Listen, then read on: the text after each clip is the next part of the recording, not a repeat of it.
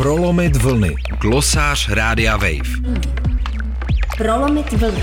Glosář Rádia Wave. Death, violence, and chaos in Washington, D.C.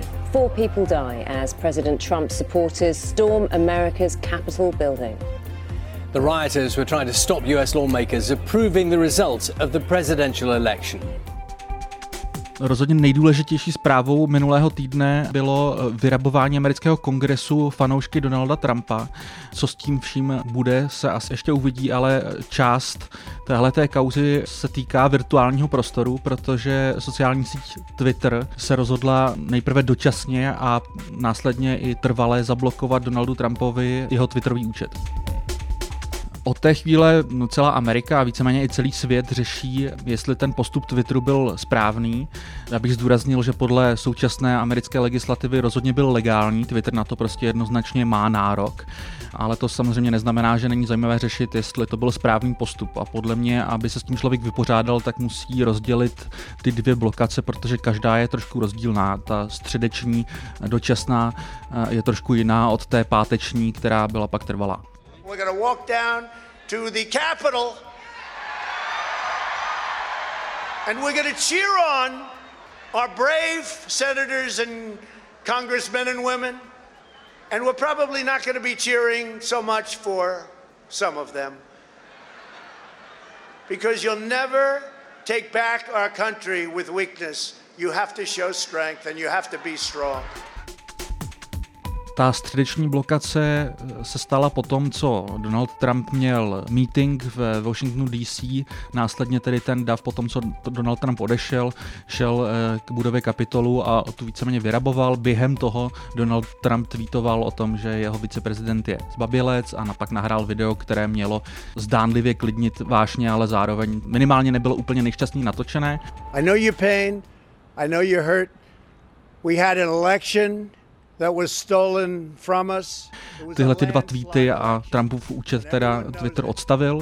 To je ta první blokace, která vyloženě probíhala eh, ještě ve chvíli, kdy eh, probíhalo teda v budově kapitolu vyloženě přímo násilí. Twitter dal Donaldu Trumpovi podmínku, že ty dva tweety má smazat a pokud tak učiní, tak 12 hodin na tomu bude odblokován ten účet. To se víceméně eh, po krátké chvíli stalo. Pak Trump eh, začal dál tweetovat, eh, trošičku mírněji teda, ale jeden z těch tweetů byl například o tom, že se nebude účastnit Bidenovy inaugurace. Na Češ mu Twitter odstavil ten účet úplně. Část té argumentace byla o tom, že se podle vedení Twitteru dají i tyhle ty mírnější Trumpovy tweety vykládat jako výzva k násilí. Oni tam vyloženě spekulovali o tom, že Trump píše, že se té Bidenovy inaugurace nezúčastní, aby dal signál, že teda je bezpečné na ní zaútočit, což mi přijde jako celkem divoká spekulace, nicméně takhle to Twitter obhajoval.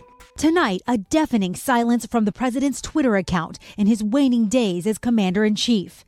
Twitter, run by CEO Jack Dorsey, saying after close review of the president's recent tweets, it banned him due to the risk of further incitement of violence. Jak jsem zdůrazňoval, Twitter rozhodně jednal v rámci svých pravomocí, nicméně mi přijde zajímavé se podívat, jak by takovouhle situaci eh, řešily americké soudy, které v rámci eh, výkladu prvního dodatku americké ústavy mají celkem široce nastavenou svobodu slova.